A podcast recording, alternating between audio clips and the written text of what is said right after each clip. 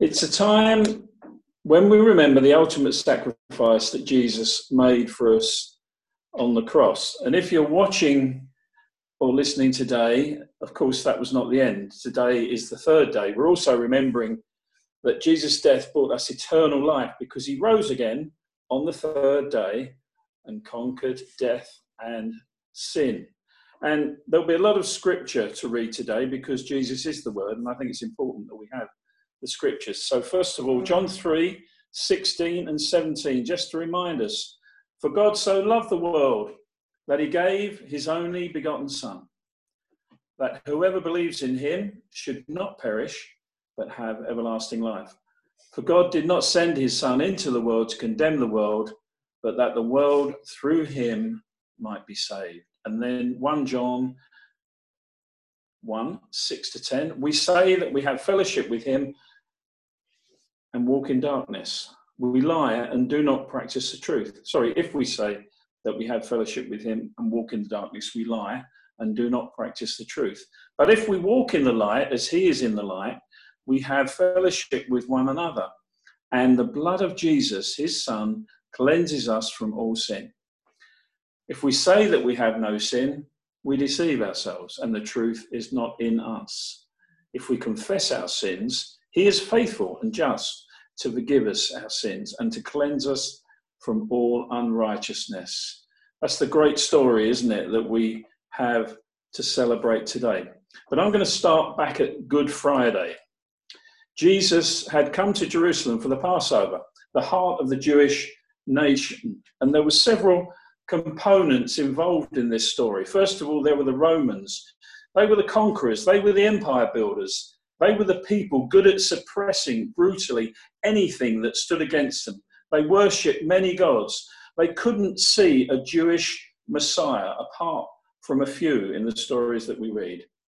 And then there were the Pharisees and the Sadducees, religious and political leaders wanting to maintain the status quo, both in terms of the Jewish law and customs, but also politically to maintain their influence. They would have been a flea in the ear of the Romans. They couldn't see the true Messiah either, again, apart from a few. And then there was a Jewish population looking for a Messiah to deliver them from Roman oppression, seemingly swayed in their thinking very easily, as the story of what happened leading up to Jesus' death on a cross shows us. One minute they're greeting him, declaring him as king. Hosanna, the Messiah comes. Then they couldn't see him. Cru- crucify him, kill him. We want Barabbas. We want this man to come and save us. He's the true Messiah. Most of them couldn't see the true Messiah, again, apart from a few. Then there was Herod. He was the king over the Jews, a puppet of Rome not wishing to upset any apple cart that would affect his rather delicate situation between the Romans, the Jews, and himself. And finally, we have Jesus. He was the true Messiah, but not in the generally accepted sense. Jews looked for a warrior on a horse who would lead them into freedom. Instead, they got a sacrificial lamb who rode humbly into Jerusalem on a donkey. He came fulfilling the law the Pharisees and the Sadducees followed. He came bringing peace and joy, not the war and the ugliness of the Romans. He came displaying true kingdom ways to the Jews, not Herod's earthly representation. He came with a new code which fulfilled all law. Love the Lord your God with all your heart, soul, mind, and strength. Love your neighbor as yourself. For many in those categories, Calvary was an exercise in missing the point. What they missed, ironically, was already foretold by prophets such as David, Isaiah, Zechariah, and others. For example, even a man, my close friend in whom I trusted, who ate of my bread, has lifted up his heel against me.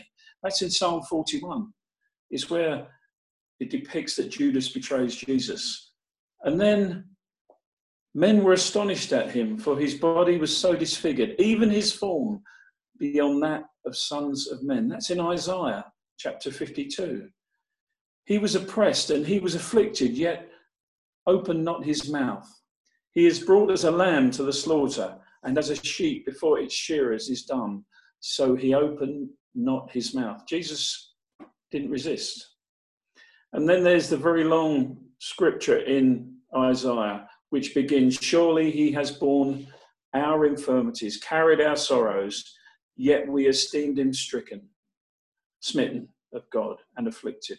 He was wounded for our transgressions, he was crushed for our iniquities. And it goes on. It's a compelling description of Jesus' uh, death on a cross. And ultimately, if you read through it, his mission to save us. So thank God that some did understand that.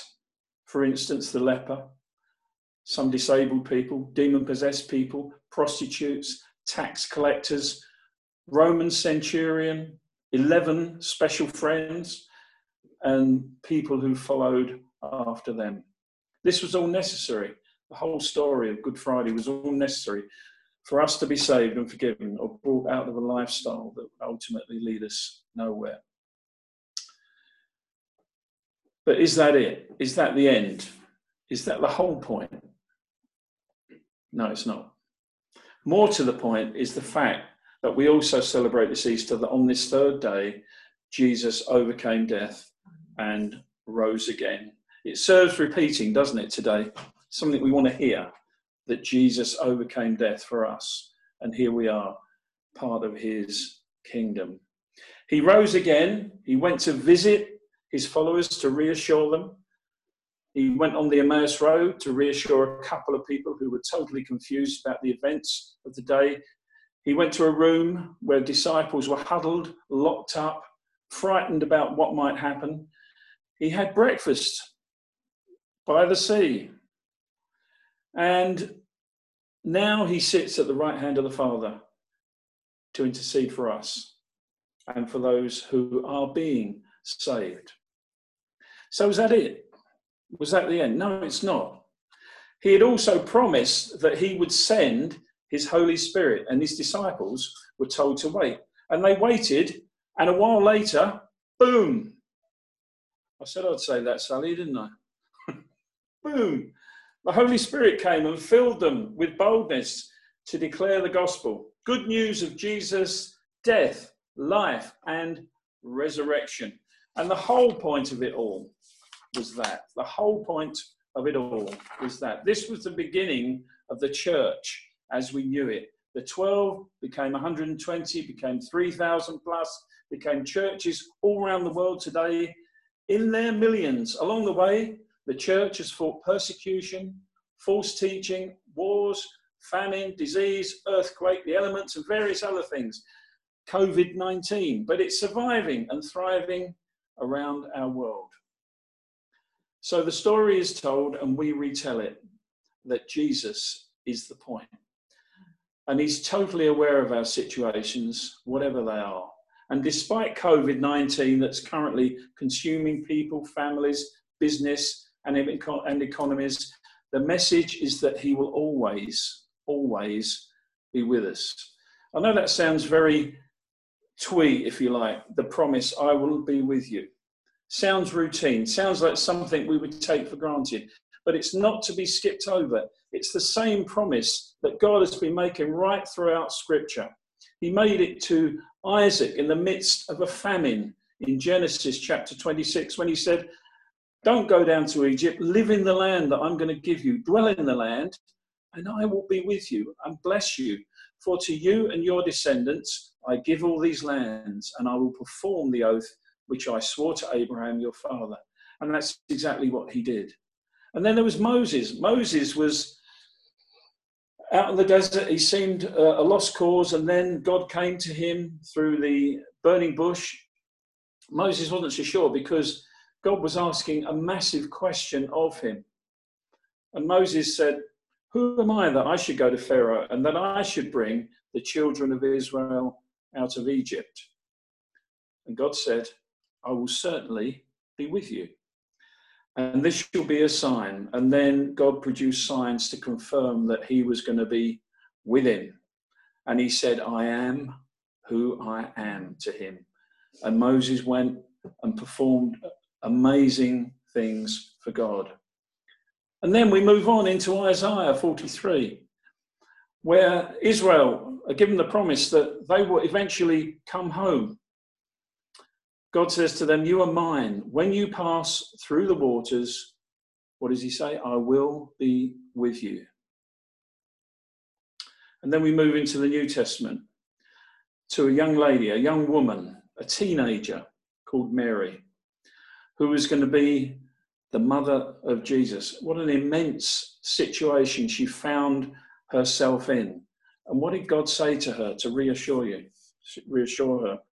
And having come in, the angel said to her, Rejoice, highly favored one, the Lord is with you. Blessed among women are you.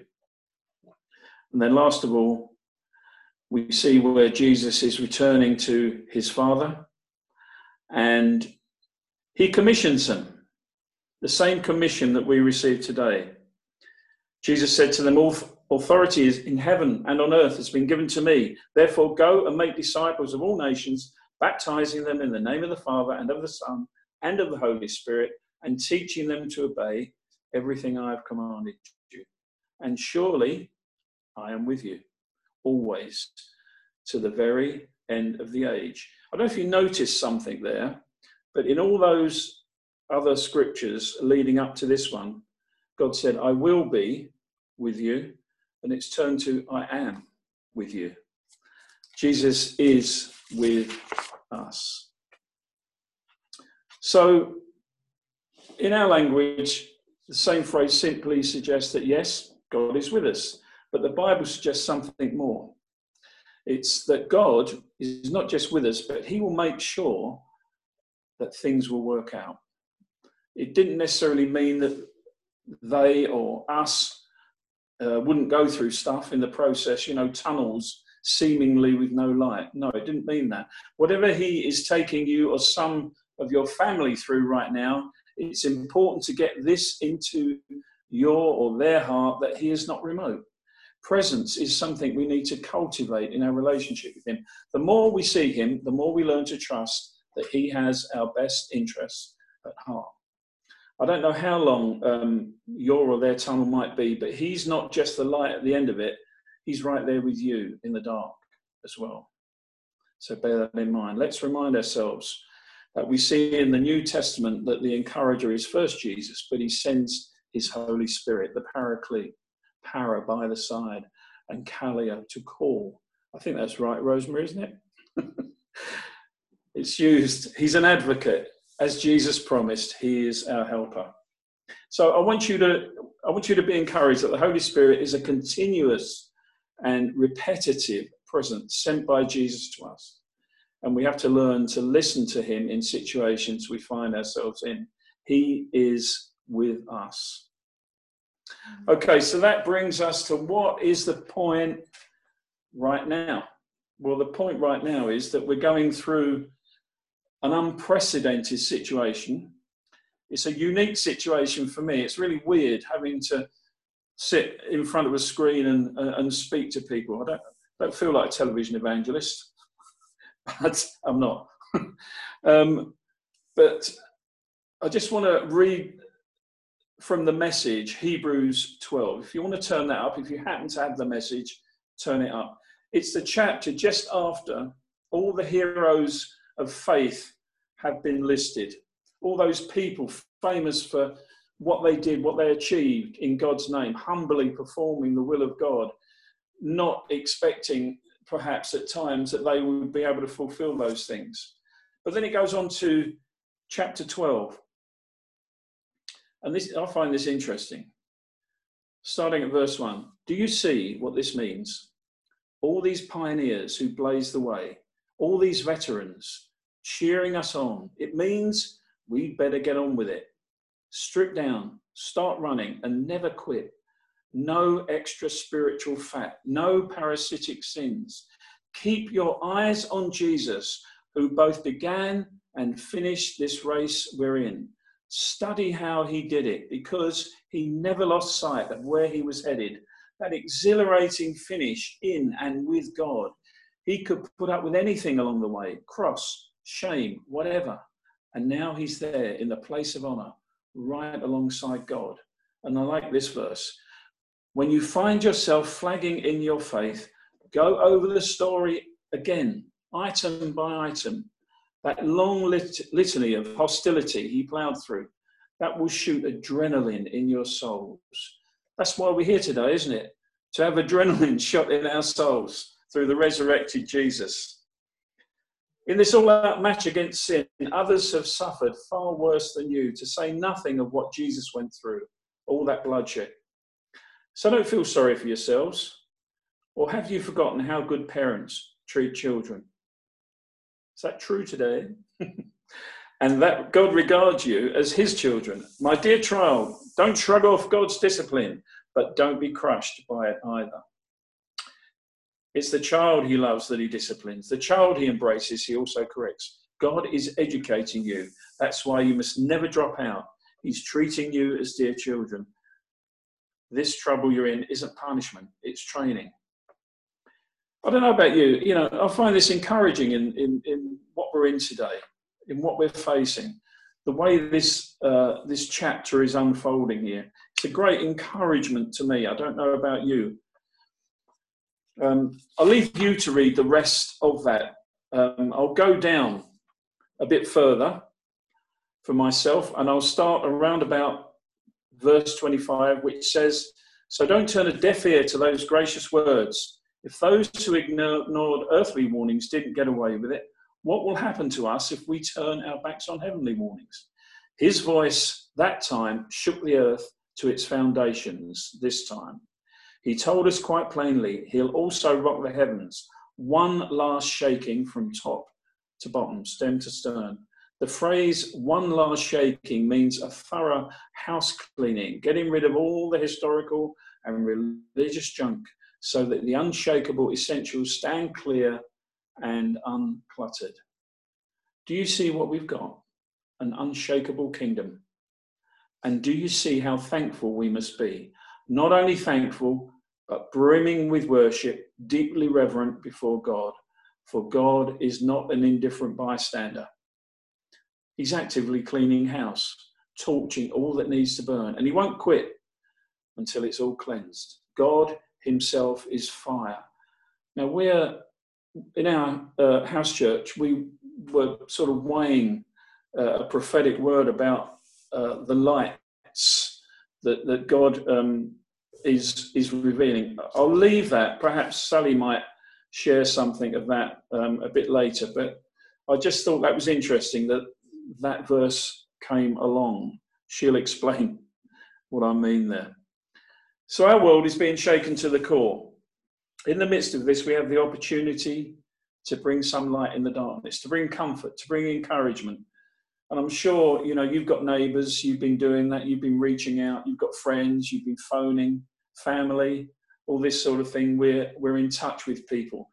We may be separate, but we can be together in this way. We can be an encouragement, we can be a comfort to others.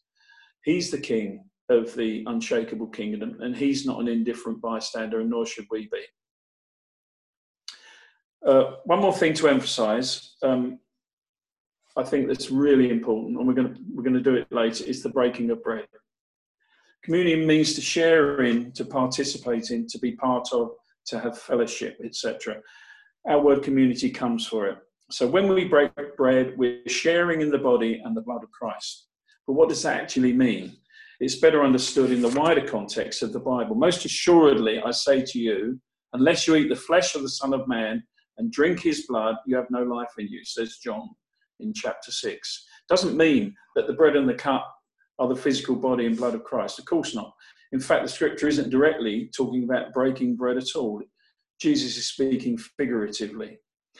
In the context, he was saying, Your, your ancestors ate manna, something supernatural that came down from heaven. They ate it and it sustained their lives, but in the end, they died anyway.